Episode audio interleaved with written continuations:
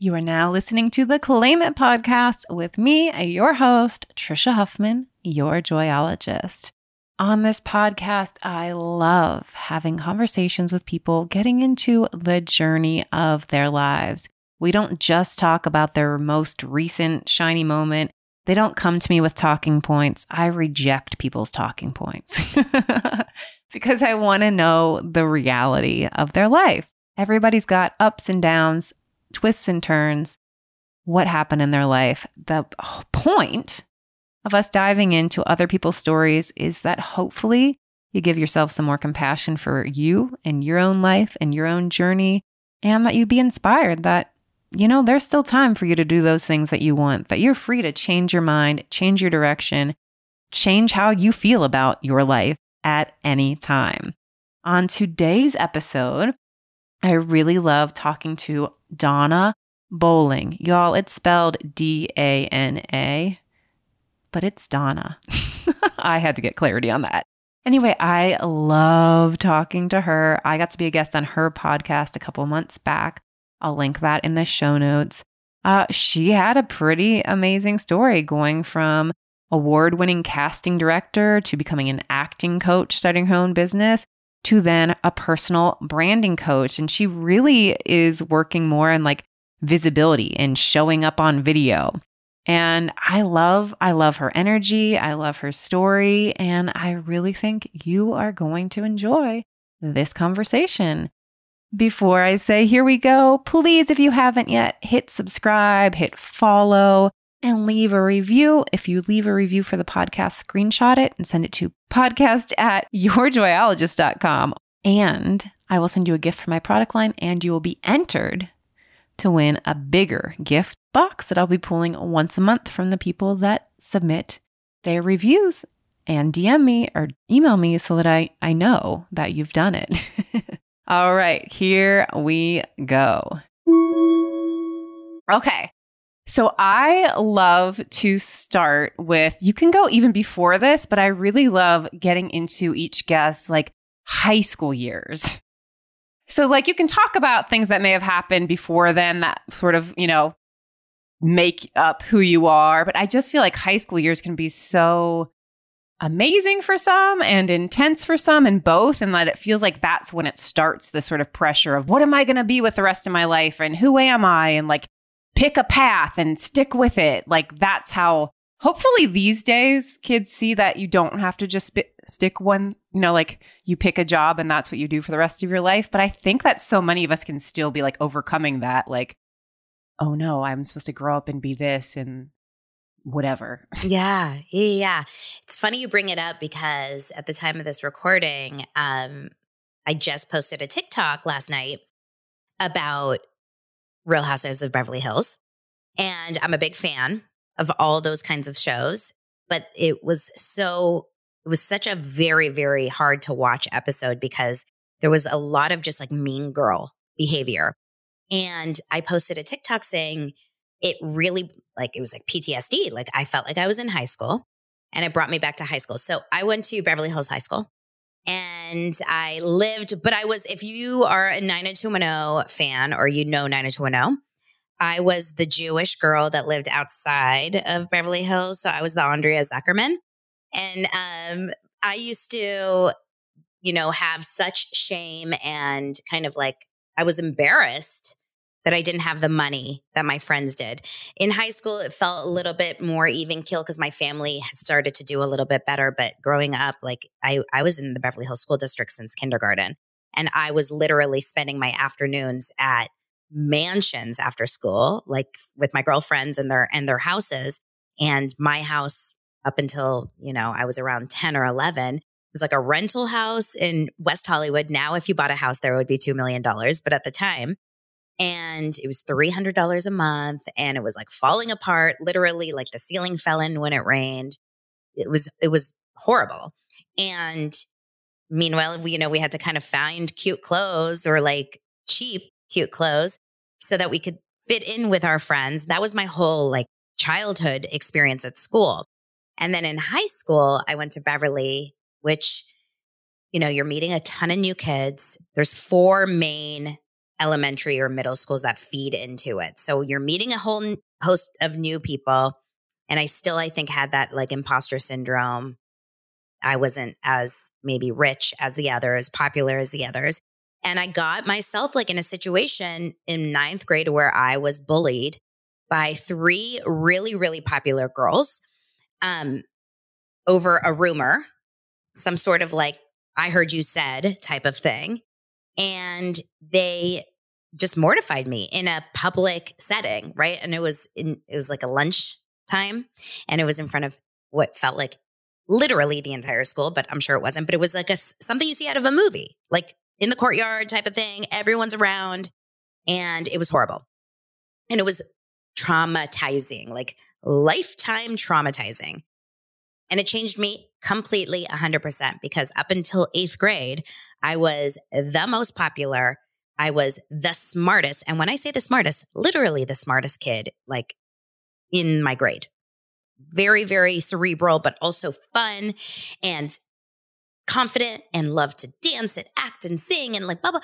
And right after that, literally, I used to blame it on boys that my grades went away but it was it was that i mean i think for sure i started to kind of hide right? Anxiety hiding self-confidence started to hang out with probably the wrong kids smoke cigarettes like i just like totally veered.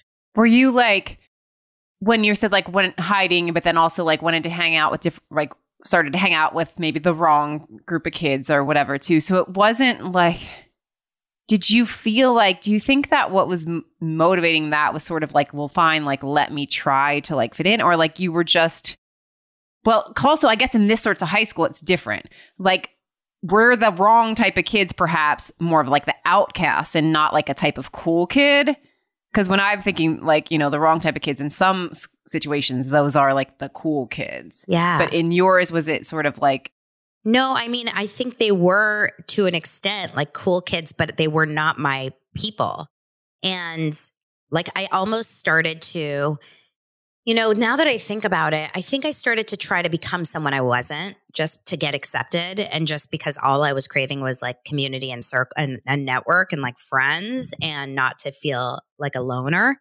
And so I kind of just got into a crowd of kids that were probably just not my people. Like they weren't good friends they were we were smoking a lot of pot we were smoking a lot of cigarettes we were going out like i was never but that was never who i was right like i was the girl that wanted to stay home and watch 90210 and like eat popcorn and do my homework but like all of a sudden i became this girl that i wasn't and that is all out of the need to be accepted right and the friends, so since you were eh, coming from like eighth grade, you said you were a popular kid. So I'm assuming a lot of your friends from that school also then went to Beverly Hills High with you. Yeah. Too. But was it more just because of that sort of showdown? Then were they like, oh, okay, I guess it's not, we don't like Donna now? I literally like, or- lost. There's something that happened, and maybe I blocked it out. From eighth grade to ninth grade, all my friends were gone. I like had to start over. They were there, but like, here's the truth. I have always wanted, I stopped finally, I'm 41. I think in the last like five years, I've really shifted, four years. But my whole life, I was always trying to be part of a crowd. I was always trying to be part of the, of the, I wanted to be included more than anything. And this is something that I've really struggled with, like even as an adult. Why didn't I get invited? Why wasn't I uh, included? Why are they hanging out without me? And so, probably to be 100% honest, I probably kind of ditched some of my eighth grade friends going into ninth grade because they weren't cool enough. I ended up getting into this cool crowd, getting myself in like trouble with them, right? And then going to another cool crowd. I was like bouncing. I was bouncing a lot. I never really only like towards the end of high school did I feel like I really found like solid people. But it it took a while. I did not enjoy high school. Like I do not look back at those years and say like, "Oh, take me back." No, like it's traumatic. Get me out.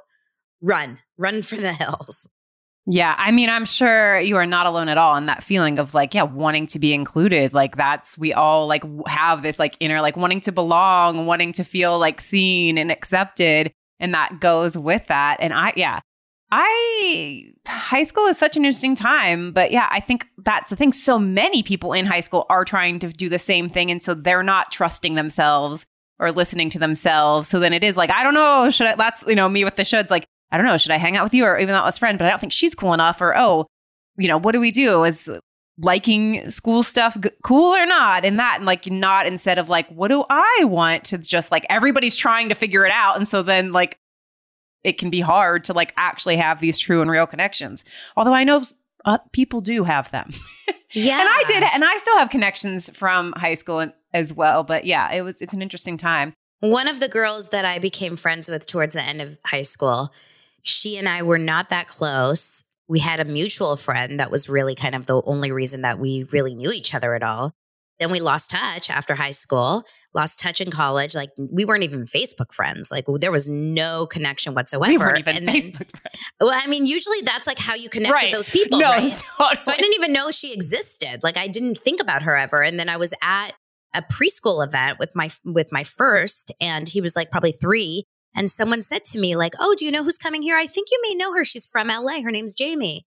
And I was like, Jamie, who? And she said her married name. And I was like, I don't know who that is. Well, it ends up being that girl who is now my best best friend like she's my sister like we ended up moving across the street from her so it's interesting yeah my best friend is my a girl i knew in high school but we weren't really wow. friends then okay so like now thinking about like moving towards the end of high school or like in those years besides friendship did you have any sort of like idea or dreams of like what you wanted to do in the world or like okay high school is ending like was it i'm definitely going to college or i want to be this or pressure from parents no i was anything? a mess i was a mess honestly like i really don't think i had my my shit together can i cuss yeah, yeah i don't think i had my shit together in any way i th- i was delusional because i thought that i could get into any college because i just like still had this this opinion of myself that i'm smart and i was always smart by the way like i never failed i always got by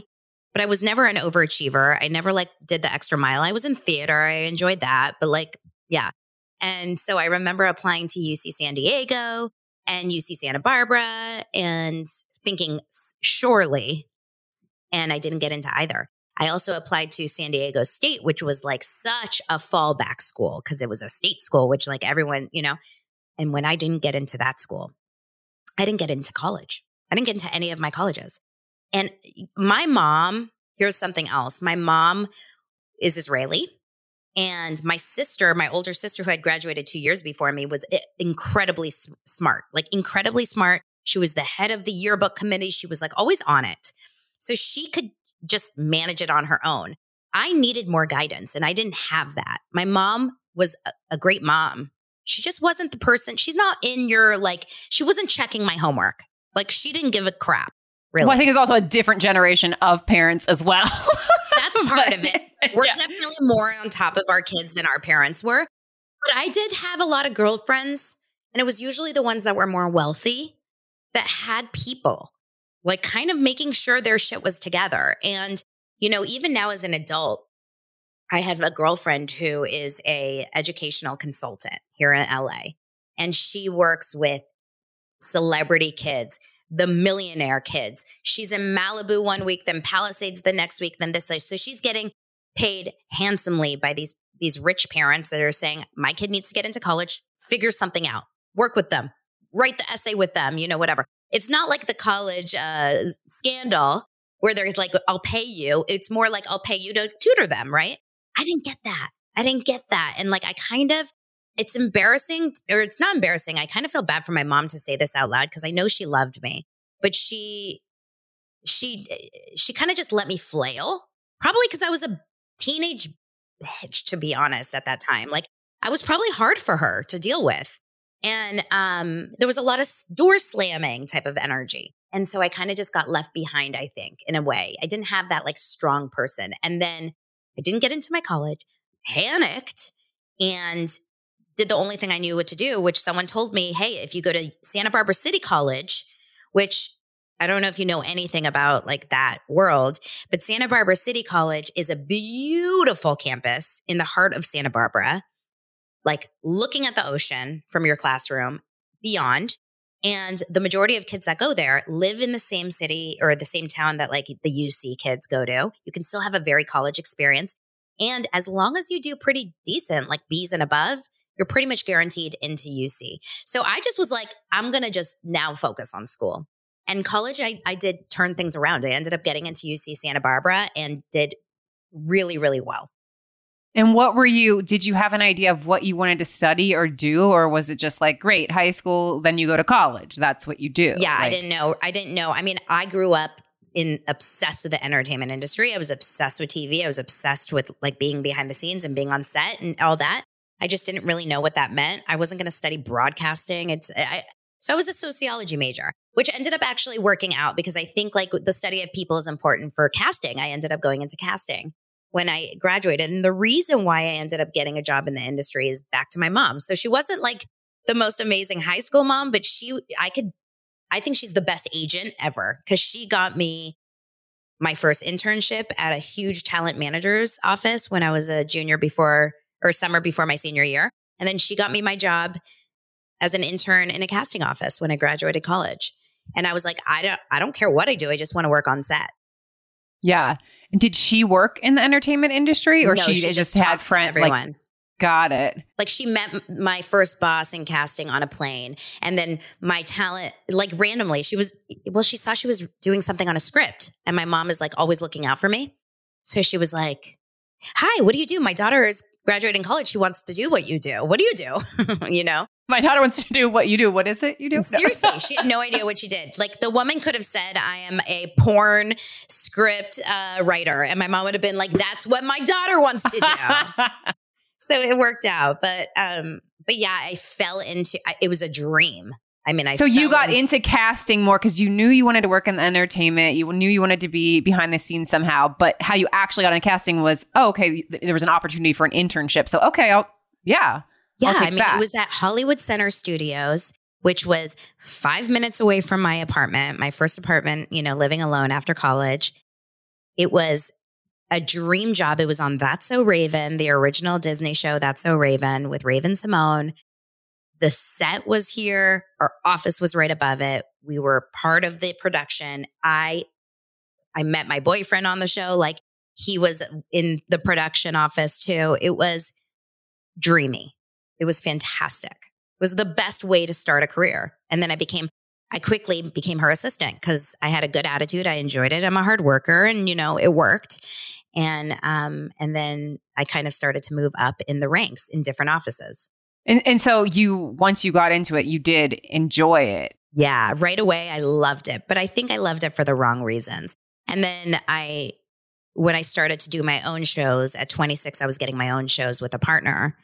And so and that- so what does that mean? So also for people who might not even know what casting means and what that looks like. And also this is funny because I know what casting is, but not until recently did I realize like, oh, once the show is cast, they still have a casting agent, but like of course for guest appearances and for other things. But yeah, like that whole thing, like I was like, right, you need somebody to cast the cast and then you that's it, right? Like I wouldn't I didn't think about oh, that show continues to have people cast. Yeah, every episode. So like for casting, yeah, the job is to find the the primary cast, you know, for a pilot episode. Uh, you find the series regulars, and then if you're on an episodic, so a show with multiple episodes. So people are a- auditioning, like first, so people come and audition, and you, that's who they're seeing first, is like the casting people who then decide if that person gets like, oh, okay, you're, you're, we'll call you back. For exactly. another- So we are essentially like the the gatekeepers, right? Like they come into us, we select who we want to see. We get submissions from agents. We select who we want to see based on look and resume, and we audition a huge or a large amount and weed it out and then bring the select few to producers to see. And depending on what the project is and if it's a series regular versus just like a smaller role, sometimes it's just on tape for them, sometimes the entire network needs to approve. It's like a whole thing. But I think that that's what it came down to is I felt like I wasn't being creatively stimulated after years of doing it. I was doing it for 15 years. Um, you realize that you're just kind of like a messenger, right? right. You're Cause I'm guessing you are the ones that are making sort of those, not maybe the final decisions, but you're saying like yes or no to these for people coming in. But those parts, like you're casting based on what a writer, director, producer has said, we are looking for Mm-hmm, mm-hmm. this. So, like, Yeah, and that's in. I mean, it's funny because this is what I work on right now. I, I have a program called Brand Like a Star, and the, it's based on this. The first step is script, which is if you're coming up with like if you want a personal brand, you need to figure out what your messaging is. Like, who are you in this space? And so, actors, or I should say, the first step of casting is a writer's room comes up with the character. They write the character. Then we get something called a character breakdown, which is like a sentence, three pair, whatever, three sentences, a paragraph. You know, Donna, 40 to 45, mom of two, um, extra hyperneurotic, um, panic attacks, and also an overachiever and loves Real Housewives and Nutella. Okay, so like for example, and then um, we that's where we take that kind of idea and we have a little bit more creative license to be like, it can be any ethnicity. Maybe we should go this way. Like everyone would see Donna as being this, but maybe we should go with someone that looks like this because it's so off the, you know what I mean? so there was some room for like, it's not always, you know, they have to look exactly like this, but like they would have some specifications. But yeah, you could be like playful. Yeah, I think it depends on the show. It depends Yeah, in on some it- cases. like a family member. Obviously, you got to look like something. But yeah, it did become, um, there was definitely a level as the years went on of, you know, you really had to be very conscious in terms of diversity. And like, there is a quota in all, uh, what's the word? Um, in not industries, in all departments. Thank you, Donna. Thank you, Donna's brain. In all departments, because my husband is a camera operator right now. He works still in the industry. So he's on Dancing with the Stars right now there is a quota for every department to hit certain things, right? So it did, it, sometimes it was out of our control, right? Like who got the role because we just knew it needed to be A, B, and C. Yeah. It's Trisha here, and oh my goodness, I am remembering how just simply doing one thing differently, adding one thing into your day, can make such a change. That one thing for me lately has been using Sprout Living's protein blends. If you aren't familiar with Sprout Living, they are the most amazing plant based protein powders. They taste amazing and they have the best ingredients.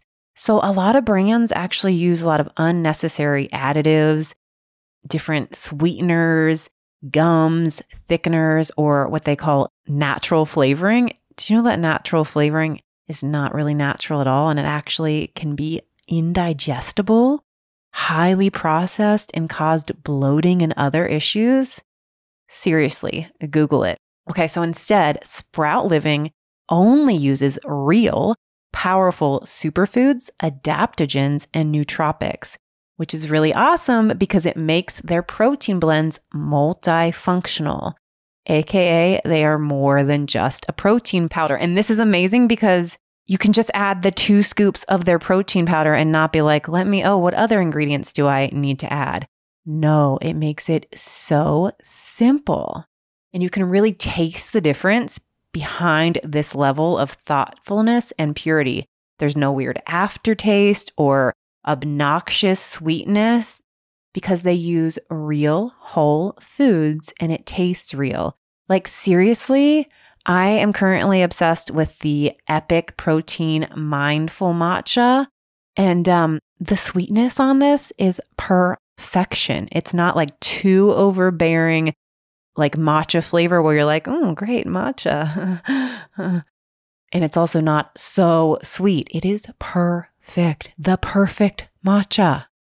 And it's a plant protein with superfood, adaptogens, nootropics, 17 grams of multi source plant based protein. It has this creamy matcha with coconut milk, ginger, lucuma, oatgrass, ashwagandha, lion's mane, and more things. So, again, you just add two scoops of that. It's loaded with all of that goodness, the perfect sweetness. It is so good. I've honestly never seen this much consideration and attention to quality in products like these. And I also feel such a freaking difference from it. So go check them out at sproutliving.com Like I said, my current favorite is the Mindful Matcha. I also really love the Vanilla Lucuma. There's a coffee flavor, there's a chocolate flavor, there's just a natural flavor. They have collagen, they have all the goods. Check them out and use code CLAIMIT20 for 20% off your order. Once again, sproutliving.com, link will be in the show notes. Use CLAIMIT20 for 20% off your order. So then you got, yeah, you got promoted. Then you were like the one in charge when you're saying you got your own show. So you were like the head. And I was the youngest, to my knowledge, the youngest, like actual casting director of a TV show. I think I was 26 years old and I was casting. That's when we found, we did the pilot of a show called Shake It Up on Disney, but it was called Dance Dance Chicago. And we found Zendaya we brought Zendaya to Disney. We found her in a small little pre-read. That's a just a casting call, basically. Bella Thorne, like all these like kind of big names that ended up becoming bigger. So I was 26 at that time. And I was, you know, I was totally and being able to see that these young kids have talent. So maybe it wasn't like they fit the what you're looking for, but that sort of like marking no, them like this someone, person yeah, when you meet someone like a Zendaya, you're like, mm you can't.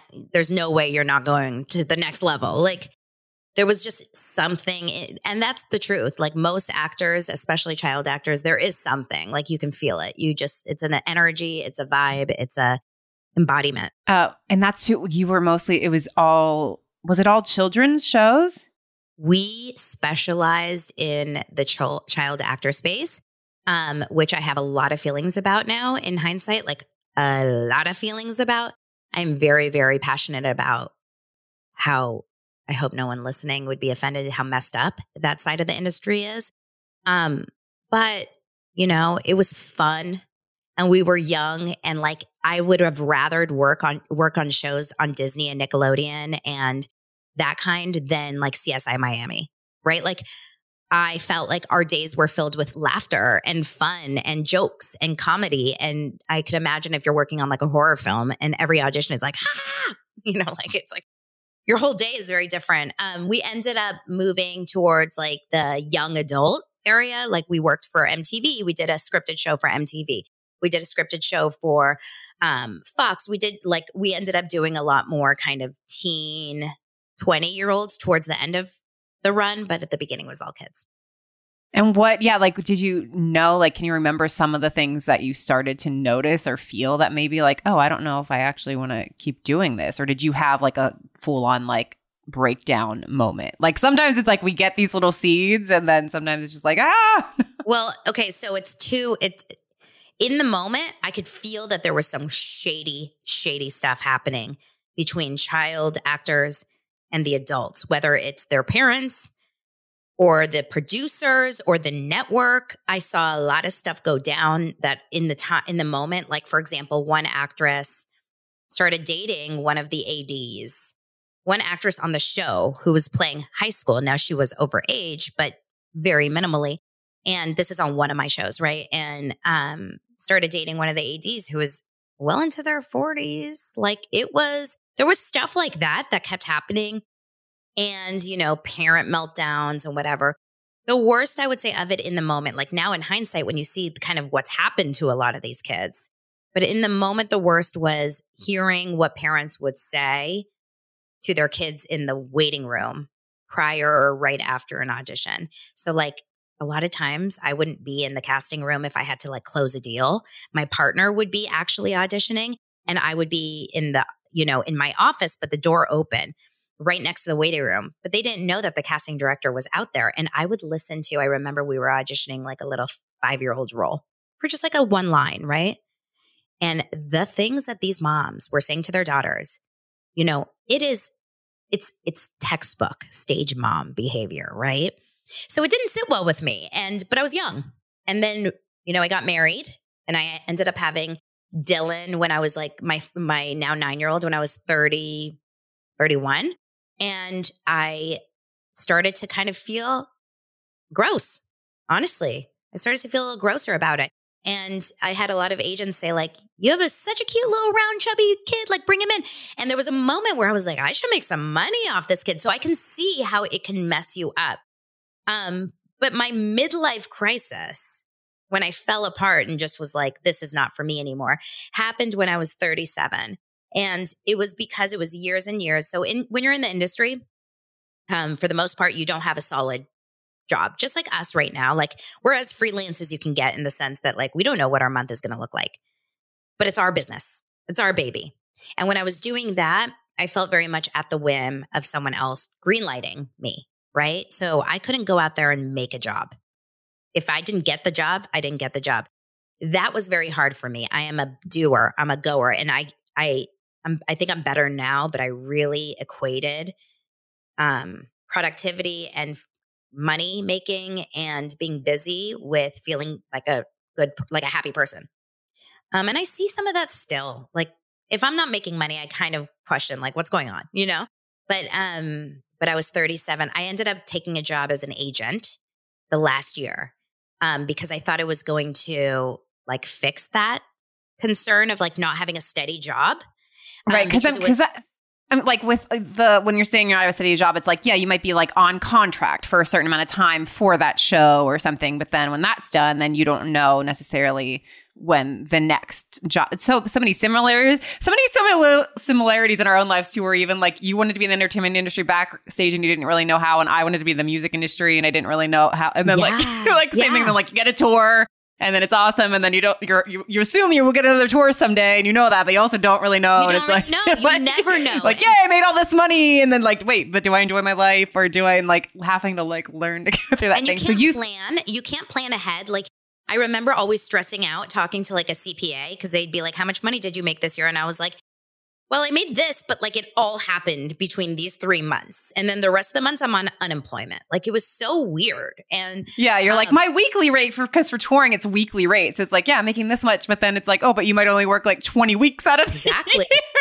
Exactly. like, oh, such, I'm making so much money, but I don't I know. know. It was so, it's, it's not for me. And like, I have the same thing right now in my business. If I, if I don't get clients, if I'm not getting like a, a, a deal or whatever with clients, like I'm not making money. But for whatever reason, I'm okay with it because I know that if I need to if I need to make money right now this week, I will find a way. Yeah, you can you there. can create your own opportunities, not like yeah. Yeah, you get on the phone, you call, you pitch, you tell you give someone an offer, you create a new offer, you you create a course. Like there's so many things you can do. As a casting director, you're kind of just like, do do do do do do do. And so what happened was I worked as an agent for like nine months at this big agency here in Los Angeles, and we were the head of the theatrical adult age uh, department. So we were working with adults. Hated every second of it. I was getting the benefits. I was getting that the salary plus commission. I had a solid like office. I hated every second because my job was fielding calls from adults who had rent to pay, mortgage to pay, kids to feed, saying, "Oh my God, help me, get me a job. Like I need help. What? What? Why? Why? Why?" It was. I don't know how people do it. I don't know how people do it. I mean, I would be down to be like Brad Pitt's agent, but I do not want to be like a new actor's agent because it's so hard, so competitive. So I quit. So I was out of a job. And I considered going back into casting, and I was like, that's not for me. And then I just was this unemployed mom of two, because now I had a little baby, but I had a nanny at home because I was working up until this. I was unemployed. And then I started hanging out with like the the the stay-at-home mom crew here in LA, like the real housewives, right? Literally. And um spending all my money. Spending all my money going to every expensive workout, which you know those workouts like 30 bucks a pop, right? Like for each class, going to the nice lunches and shopping. Shopping. Me, I'm all of a sudden unemployed mom shopping with my nanny at home. I did not have that money. Like, I don't know what went into me, but I woke up in March of 2017, $16,000 in personal debt because I never showed my husband how much I was spending. I always had my own personal, I always still do. I have an account that is just for me from other things. $16,000 in personal debt, depressed beyond belief. And I was sick. I had a really, really bad case of shockingly mono. And I woke up in the morning, 103 fever, couldn't go work out, couldn't get up and see my friends, couldn't do anything. And I was stuck laying in bed. It was it that was the um what's it called? The rock bottom moment, right? That was the rock bottom moment. So that's when I decided like I need to take more control. And when you were like going to all the fancy exercise classes and eating out and shopping, was that just because okay, I'm not working now? Oh, this is what these these moms are doing and they're inviting me along like, you know, like Do you remember what I said a little while ago? I remember what I said. I just wanted to be included. I thought I was like part of the cool kids again. And like mind you, these are great women. Like I'm still friends with them. yeah. Not anything that they were doing is wrong. It was just like yeah, you maybe didn't give yourself the space to be like, oh, well, what do I want to do? What am I going to do? It's just like, oh, okay, great. I'll just throw myself into It was what these ladies are doing. Like keeping up with the Joneses. I was like, they're doing it. Like all of a sudden, I found myself like lunching at like Bloomingdale's. Like, yeah, go. Let's go to Neiman Marcus for lunch. What? That's a fifty dollars salad. Like, who am I? Um, I remember one time, like I had a moment where I was like, maybe I should buy a Cartier love brace- bracelet for myself. I don't know about you, but like that's expensive. like, I still don't have. but yeah, but when you're with the people and everyone is like wearing them, then it's like, oh, oh right. Yes, it was crazy. It was a really, really like effed up time in my life. But but that's how kind of I shifted out of casting or out of the industry and went into what I do now. Yeah. So then you wake up and you realize, okay, I can't exercise. I can't leave my bed. I can't do these things. Like, what am I going to do now? How did you end up getting to what you're doing now? And did it, did it, has it evolved or like, you know, yeah, how did you decide like, okay, I need to create something for myself? Was it that that you saw, okay, how can I work for myself? And then like, how did you get to this? So I wasn't following anyone in the online space that was like running their own business, like that marketer world that we're all kind of in now and like knowing who's out there, like that online business owners. I wasn't, I didn't even know that existed. But I did know who Gary Vee was. And Gary Vee had just come across my feed. My sister was a fan or something. So on Facebook, it would just show me random stuff. And he would always talk about like making your own opportunities. And I remember, and I will always thank my older sister for this. I was on the phone with her, just like sobbing, like, what should I do? I need money. I have no money. And um, and she was like, you have to take what you know you can do really well right now and and try to make money off of it. I said, I don't know what I can do. And she said, you know actors and you know how to help actors. So start a business coaching actors right now. They will pay you because you have credibility. You have like there's absolutely that's a win for them to work with you. And so I started a business with 103 degree fever. I created a website on a website company called Strikingly. I don't even know if it exists. I've never heard of it that was one. like twelve dollars a year, and um, and I announced on Facebook because at the time Instagram was literally pictures of my kids. That's it. And I mean, I never even went on Instagram stories. I don't think. And um, I announced on Facebook. Luckily, I got a client day of. The reason why is because Donna, the casting director of all these shows, is now coaching actors. Yes, please. And so I amazingly got clients really, really, really fast. So I don't know. I never really had to struggle in that business. It came fast. I had a lot of referrals, a lot of people I know, new connections, and I became very, very, very uh, busy and successful coaching actors for about two years. And was And then- that was it coaching actors like in the audition? Like, you know, was it that like more finite thing? Because like, oh, of course they can go take all these acting classes, but was your like sort of I'm going to coach actors like how to nail their audition sort That's of thing? That's exactly what it was. So I was never an acting coach. I I am not an acting teacher. I never went to acting school. So there's really really amazing people in that field and I never wanted to be like I'm going to teach you how to nail drama. Like no. But I can tell you, you're walking into the room this way. You need to change it this way. Your energy is off. Make sure that you speak clearly. You know, don't um, play with your hair so much. And very specifically, I was really good at giving people, um, and I worked with mostly kids, honestly, at this time because the, I became very popular in those that kid space. The Disney kids, they wanted to get their next Disney show or the first Disney show. And their parents are probably willing to do Disney- anything to support their kids, whether their kids really wanted it or whether the parent wanted it. Either way, that that like okay, I will do anything to give my kid the the amount of money I made from from this was substantial. There were weeks that I was, and it was all cash because, like, by cash I mean like Venmo. Like, I was not, I didn't have an LLC in place. Like, I didn't have. And did you just like go to their houses or like, but No, you were like, yeah, like house. again, like you're not re- like you put a post on Facebook, just come to my house. Not like I need an office space. I needed this. I need like. By the way, isn't that insane that that's normal in this business? The reason why I finally realized how normal it was is because one of the top acting coaches for kids, like she's been doing this for 30 years, hired me to teach one workshop in her office. I went to her office, it was her living room, and she was like a hoarder. And I was like, people pay to be here. I at least had a very clean home. So, anyway, people used to come over all the time. Weird, weird to think about like how many parents just drop their kids off at my house. But I think because I came so well um, recommended from their agents and whatnot, but still, like, I think it's weird. Like, I would not, I don't think I would drop my kids off at anyone's house, even a piano teacher. Like, they come to my house or I'm there, like, or it's a guitar center, right? Weird. Um, but I think what happens is people are very, very desperate in this industry.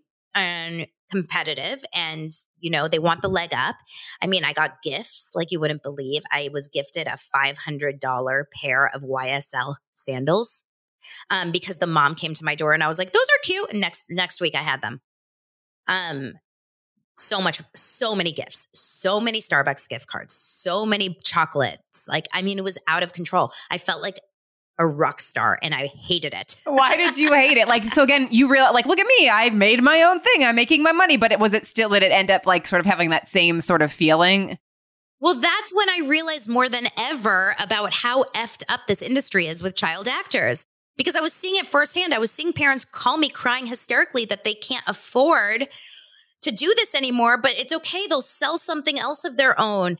They'll do it. And I'm like, and I had to tell a lot of them, like, this is not the time to do it because I don't think your daughter has a chance. So I turned down a lot of money. A lot of people don't do that. I turned down a lot of money because I couldn't sit by and watch these children and their parents like lose their lives over it. It's it was insane.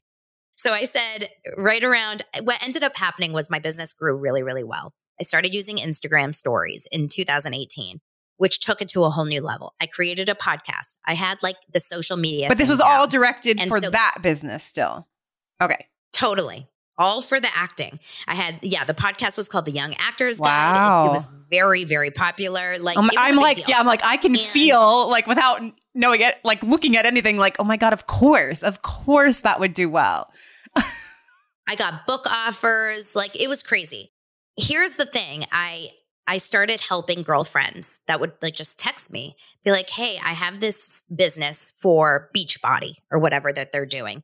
Can you help me with like Instagram? I don't get it.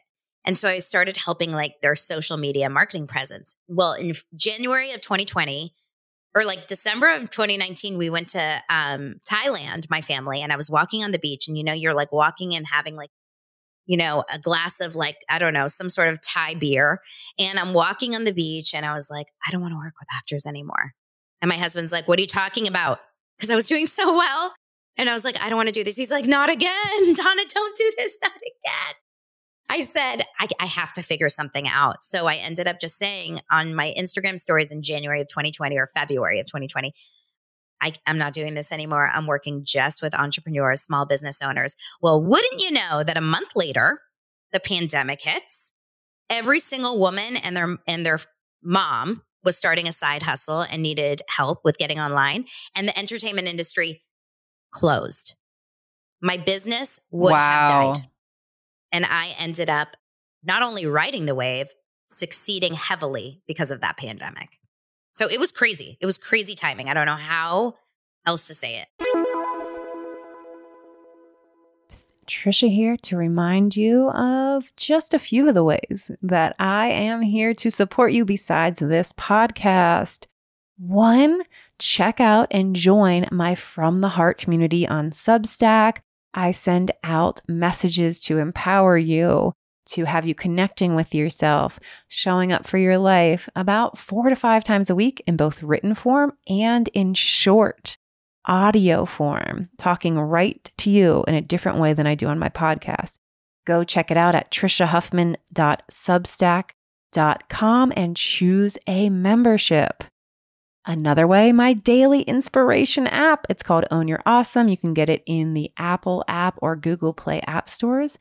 Hundreds of powerful thoughts to empower you and inspire you. And new, new, new, new, new, coming soon, check out my reboot.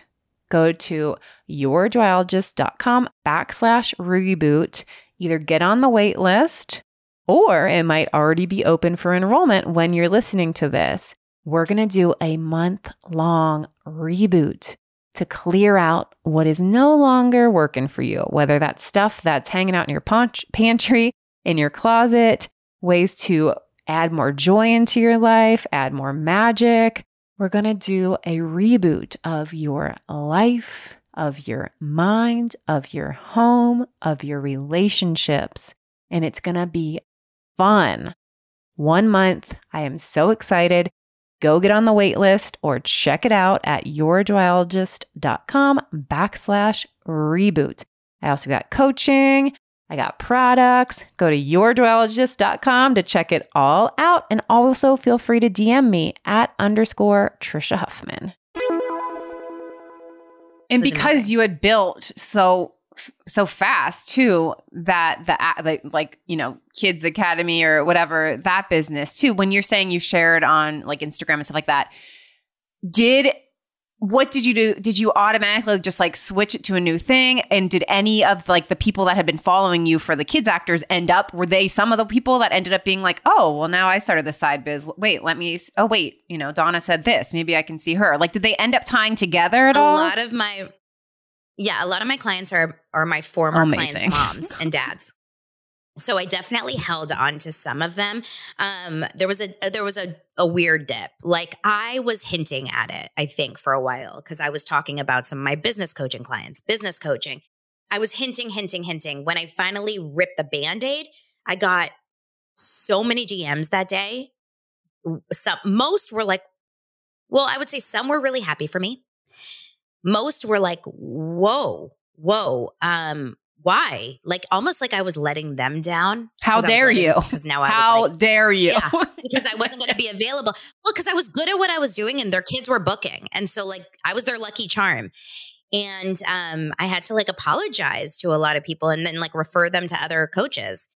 And yeah, I mean, I couldn't, I, I, I had, I can't tell you the feeling I had that day, Trisha. Like I was not happy again. And when I finally said it out loud, I felt like I could fly. Like it was the weirdest thing. And I had never really felt that. I never really felt that kind of like I would wake up in the morning and look at my schedule. And by the way, I, you know, you make money by coaching. I was working sometimes 6 a.m. on Zoom before my kids are awake, 10 p.m. at night because uh, uh, auditions come in last minute it there was no boundaries there was no like balance i was working sundays i was overworked i was burnt out i was miserable i hated it so i'm so glad i shifted out but i make up even af- if you had just sort of given yourself a like oh okay i don't have boundaries i'm going to create this schedule for myself and i'm going to do this like you know in some ways not having the boundaries might have actually helped you get out of it faster you know what i mean? Because you weren't like as fulfilled from it that like if you had been like more structured in it then it would have been easier to just be like oh, okay well and what and i tried to do that by bringing on other coaches. So i had six coaches working under me that were yeah that were like various like specialties. A lot of them former casting people or current casting people. Everyone could use an extra you know 50 bucks here. So i would give them like a certain amount of the proceeds and then i would take a like they would get the majority i would get like 25% or whatever. I was running this like school, basically. I thought it was going to make my life easier, but now I'm managing people and like schedules and this, and my phone was going off like crazy. I mean, it was, it wasn't for me. Was, there was no. But I got, so too, you had that moment on the beach in Thailand. I'm done with actors. And then, like you said, you sort of started to slowly say, oh, business clients, business clients. I can't imagine, like, yeah, like it's you know so much you want to pull this band-aid off and like say like no i'm done with this. But at the same time there had to be so many like fears and worries of right? Or were you able like how were you able to move through like yes i've done it before you know like sort of was it that like i've done it before i created a business this i can move into this next chapter? I think it was i had started to work with a coach and there was there was a level or an energy there where i thought to myself like i was prepared that this was going to be a transition that wasn't going to be super easy. Like my door wasn't going to be knocked down with people saying, I've been dying to work with you. And it really did take a solid few months of like things to kind of even out. Obviously, the pandemic was in March, but it's not like everyone just decided to have a side business in March. Like we were disasters were, in March, you know, and I like even was like, it's we just a month, right? We're just like at home for a couple weeks, like yeah, two weeks. for two weeks. okay, two like weeks. two more weeks, like yeah, and then it was like we were just making sourdough. We were doing puzzles. Like no one was thinking about business. It was it was probably around like June of that year when things started to like really kind of grow. So there was a good solid like 3 or 4 months where I was kind of like flailing too. And um and plus, I mean, could it be an in, like it was such an emotional mental like mess at that time anyway. I'm home with my kids 24/7, 24/7. I was I couldn't even dedicate to business, but I was a mess. I was a mess. Luckily, I did have some recurring income coming in because I did have some connections that I was working with other coaching programs. I did have a couple clients. I was okay, but it was not a flood. And I was so used to my phone being ringing off the hook, like con- having to turn down work that it did. Yeah. I mean, it, I think I have some money mindset stuff going on for sure. But I was also so like self involved because of the pandemic. Like, I right. In some time. ways, the pandemic might have helped that transition because of the timing. Because also, yeah, if you had been stuck with, it's not like you even really could have fallen back on. Okay, maybe I will keep taking acting, you know, because there wasn't. Where it's like it's easy to be like, okay, I can do this and this. And you said you were working with a coach. Had you hired a coach knowing that you wanted to shift, or would, or was that you hired a coach like thinking to help you with like running your acting business thing better? So I hired a coach earlier in 2019 and to build an online course. I ended up building this course. It wasn't really an online course, but it was a group program and I made $30,000 off of it. It was a genius idea. It was helping kids get represented by agents and managers, but like legit. So they were working with me. I was coaching them. They would put themselves on tape and I would get their tape in front of all the agents and managers. It was a great idea. And some of them are on TV still now. Like it was, it was cool.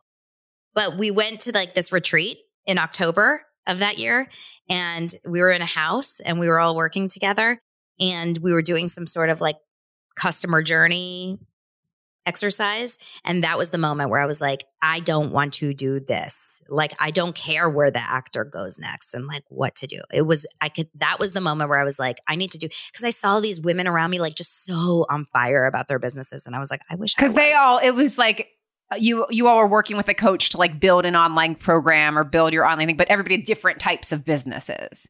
Oh yeah, there was like health and food and got yeah right right. So that yeah so you're there. Not everybody's not like in an entertainment business like thing. Everybody's there for different reasons to that, and so that so then oh so then did you end up working with that coach to figure out well what it is that you wanted or it just happened that you no you know what was cool though is that that coach had a big program and she hired me to help in like the social media space and like for the beginners. So she actually did end up kind of like keeping me afloat and probably introduced me to a whole lot of people and gave me, you know, a little, yeah. I mean, I was definitely given a good kind of like entrance into the space. But then my whole business shifted. Like at first, I was just doing social media. Then I became more of like, a, or I mean, an overall business coach. But then I was like, I should not be a business coach. Like, I don't know crap about like KPIs and financials. That's and pricing. Like, that's not my jam. I'm not an email person. Like, I don't get it. I know marketing. I know branding. I know how to show up on video. I know all that stuff. So I slowly kind of just pushed it around, playing around, figuring out what I did like to do, what I didn't like to do. And then I really niched into the personal branding and video space. Yeah, uh, that's what now because now it's like like it makes so much sense. Like the show up on video with like the background the and connection. Everything. So right? yeah, it is interesting. But like how sometimes yeah. we need that like exploration and like going through different series to figure out wait why am i doing this? But it it likely can be because okay this is what i can do in the entrepreneur world business coach like that. Like you know it's like we're just looking around like what did oh right that. And then you and somewhat i'm sure there are people doing similar to you but in some ways it's sort of like oh wait i can create this avenue that i really have value in and I have an approach that's not going to be like everyone. Like, there's no, not that I know of, there's no casting director that is now helping small business owners show up on video. There's former broadcast journalists, there's former like There's a lot of former like actors that do that. But from the casting space, my my take on it is much more from a why should your customer, your client choose you? Just like why as a casting director should I read thousands of actors with the exact same lines, the exact same, you know, stage direction, the exact same character breakdown? Why do some do better than others? It's not because they're better actors always. Sometimes it's just an energy. Sometimes it's a connection. Sometimes it's a, you know, it, it, sometimes it's an unexplainable reason, but it's personality and it's that impression that you leave on your customers. So as an as a you know you're a health coach, just say, and you're listening to this, and you're like, I feel like there's so many people that do what I do. How do I stand out? How do I shine online? This is that's my like. That's so spot. good and so necessary because yeah, so many times people stop themselves from even like trying the thing they want to be because oh, there's already so many this. I'm interested in this. I love what they're doing. I could do that. Oh, but they're already doing it. They're this. Like we go into comparison mood and so talk ourselves out from even doing it. And that like it doesn't there's space for all of us. So yeah, so what makes you, what makes like so like loving that, giving people the chance to really look at, yeah, well why would someone say yes to you? Like you we all have our own magic. We all have our own way of saying things, but so like yeah, like what is it about you that draws people? And in 2022, like no matter what you decide you want to do, you could be like a gardener that wears you know a, a poncho with a with socks on and um raps the entire time like whatever. There's probably someone else doing it. Like i don't even know where i came up with that but like you know like anything we do most likely is going to be someone else is doing that business.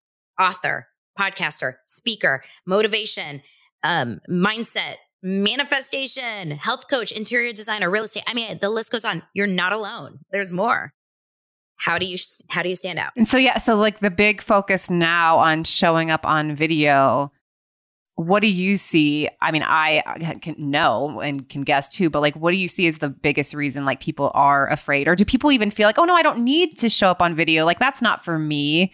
I don't need her information or something like that. And like where the resistance is? Because for me i'm like yeah show up on videos like everywhere now because social media i mean yeah, most things are more video now. Even if you're not going to play into reels and all that, but like IG stories, I don't know. So it's it's funny. I was just on a call with a um, a potential client right before this, and she's a little bit older. She's you know I would say like in her sixties in the real estate world, and she was saying, I just it just feels so weird for me to do these reels, but I just made a million and a half dollars off my stories last year. Like I closed clients from my stories. And I said, but that's video. Here's the thing. So the way I look at it is this way Instagram is straight up saying you need video. We are prioritizing video. We're on video. If you want to be seen by a new audience on Instagram, you cannot have a static post, right? Instagram is really showing your your video content to other people. But once they see you, then they binge your content and your stories. They get to know you from your stories. That's how they really feel like they want to invest in you they really want to work with you. They want to buy your book. They want to buy your product. Like that, it's not the reel. The reel is not making the sale. The reel is getting their eyes on you, you know? But yeah, every every platform, TikTok, hello. The potential on TikTok is beyond. Um, LinkedIn is even prioritizing video. YouTube is obviously one of the most successful. I I'm I'm like barely on LinkedIn, and so like didn't even realize it was more like of a social media platform until recently. Eh, but I I don't think I've turning seen into it. video on there. That's why I was like, what when you said LinkedIn. Mm-hmm. Every time I show up, uh, uh, and I repurpose a lot of it, right? So, like, if there's something I'm doing on Instagram, a lot of times it's good for TikTok or good for, and not everything is good for everything. But if it's like more of a, and yes, LinkedIn it's funny because my um someone on my team is creating a course for LinkedIn because I also don't really get it. I want to learn more about it, but it's it's an amazing place for leads. Um, no, that's what I I recently have been told to go over there more. Um, but so yeah, like, what do you think though? What have you seen people hold back? Because what I would make up people want to veer away from video is it like a confidence thing or like they feel like they have to show up a certain way because i find a lot of freedom in video, but I'm not a perfectionist. I'm not precious. So even like me, I've been sharing quotes like, oh, I just had this thought. Let me write it real quick and, you know, on this thing. And post it. You know, I started on Twitter. Okay, great. Now I'll put this on a background and put it on Instagram. And so when Reels started, I was like, oh, like, huh? Because I just post these static posts. And then it was like, oh, I can just say the thing. And but I don't, I'm not so like, va- I'm like, okay, great. I don't have makeup or hair or whatever. And I might not say this perfectly. It's okay. But I don't have that like perfectionist thing. So for me, in many ways, Reels has been like, oh, this is makes it even easier to put out this message I want. yeah. Um, the biggest there's there's like a few of the main ones that you hear all the time. The number one is I don't like the way I look, sound, you know, I don't feel like I speak well. Um, so it's a lot of physical stuff, um, just confidence, you know. And then there is the level of I don't have the time. I don't know, you know, I, I never think to, you know, I don't have time to just sit and like create video content. They don't realize how simple it is to add into your day. Um, a lot of people, I don't have the ideas. I don't know what to say. I don't know who I'm talking to. I don't know how to say it. I don't know how to start the video. I don't know how to edit the video.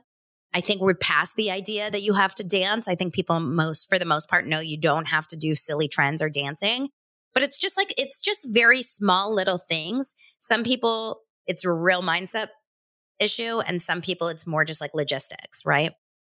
All right, well, I'm going to get to the questions I ask everybody. Okay. What is a go to to raise your joy levels? Exercise is a daily go to, daily must every single morning, six days a week, at, if not seven, only because I like it, not because of any sort of weight loss or anything. Um, although it definitely allows me to eat more and I love eating. So, um, exercise and Nutella I ask everybody to apply this phrase to their own life. What is easiest for you is not always what is best for you. So, what is easiest for me is blank. What is best for me is blank. And it doesn't need to be harder, but it's more just like the way that we like end, up, you know, just like a routine habit for us to do things or way of being. And then, oh, but it's best for me to do this. What's easiest for me is to never stop moving and always be on the go and constantly be doing and finding something to occupy my time and multitasking, like doing it all the time. What's best for me is to throw my phone across the room, put my feet up, and watch a TV show on the couch in the middle of the day. Cause I think I need that so much, or late, or read a book, like whatever, just like not business, not laundry, not. I am such a doer that I can't stop sometimes. And what's interesting is I think I enjoy it. So it's there, it's not like I hate every second of it, but I just know that I get burnt out. And sometimes I, I catch myself too late, you know? It's a good thing to learn. So yes, you can catch yourself because I, I could be, I'm not someone too that feels like I have to be productive all the time, but yeah, like it can feel, and I think also it's just part of society's like, the shoulds, everything. It's like feels like, oh, am I being lazy? Am I doing this? Wait, am I allowed to relax? Oh, but I just thought of this other thing I could do. And like, great, I'll make a note about that in my Google Doc, and then I can do that later. like, like our Apple watches are reminding us, stand. You forgot to stand. You need to move more, just 18 more calories, and you'll get your move circle. I get this every day. Or like if I have a lazy morning because I work out so often, it's like used to the rings always closing. I'll have a lazy morning and it'll be like, Dana, check your rings. I'm like, uh, it's seven. But the point is, is that like, why don't I get a notification saying like, stop, stop yeah. and chill? Maybe Dana, we need to, to get that into the Apple criteria. Yes. Have you sat them. down today? Have you just? yes, I'm going to call them and I'm going to say you're really screwing us over. You're making us. Have you gotten people. your rest quota for the week? right. Right. Okay. Right. Get your massage, girl. Seriously, that would be so amazing. Okay, the last question is the name of the podcast is Claim It because I feel so often we are chasing these ways that we want to feel based on like how they look. Like if I do this, I'll be successful. If I do this, I'll be enough. If I do this, then I'll be fulfilled.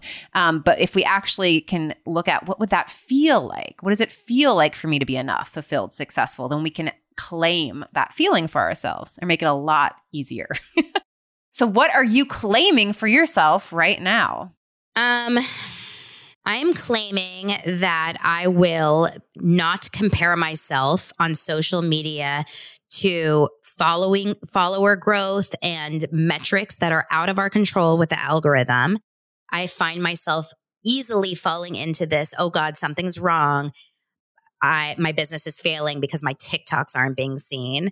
Um, And I think I'm the only one. This is like the one thing that I cannot, like, I have to remind myself to do. It's a go to for me. I've already decided I'm good at my job. I've already decided I'm good at what I do. I feel much better socially and much more, um, you know, stable that way. But that is the one thing. I'm like, what am I doing wrong? Yep, there's so much that's out of our control and I've never gotten I've never really like tried to like let me learn this hashtag thing and this blah blah blah and that because I just can't do it. But so yeah, it's just also it's pointless and stupid, and you could have a video that goes five million views with zero hashtags. So like, there's yeah. No so I have always taken the okay. Whatever happens, it, yeah. happens, and I'm putting stuff out there, and it exactly. will reach people, perhaps, and it'll get to exactly. someone, and like letting go. That's exactly it. Exactly. All right. Thank you so, so much. This was great. Thank you so much for having me. All right. I hope you really enjoyed Dana and her story. You can find more of her. She's This is Dana Bowling. Again, that's D A N A. It's going to be in the show notes on social media, danabowling.com. I, yeah, I love too how she like really uh, works with all sorts of different people. Like, oh, you're in real estate here. You need to be showing up on video. You have your own brand this way. Um, so she's really so good at empowering people, no matter what their work and their business is, to be putting themselves out in in the world and not hiding and not holding back. So go check her out. I'll link to my episode on her show. Of course, if you haven't yet, please go get my book, F the Shoulds, Do the Wants. Leave a review for it if you have it. Reviews really make a difference for podcasts, for books, for everything. And I really appreciate every single one of you who's already written a review. So you can go to ftheshoulddotheonce.com to find links to all the places to buy it, or, you know, go to where you normally buy books and um, get my daily inspiration app called Own Your Awesome in the App Store. Shop my products, shop.yourjoyologist.com. For the final thought, there's so many things I can continue to offer you. Join my From the Heart community on Substack, where I send love notes via audio and written form four to five times a week. Been loving that. But most importantly, right now, I want you to name how you can claim some joy for yourself today. I'm so grateful for you listening, for you supporting me in all the many things that I have been doing over the years.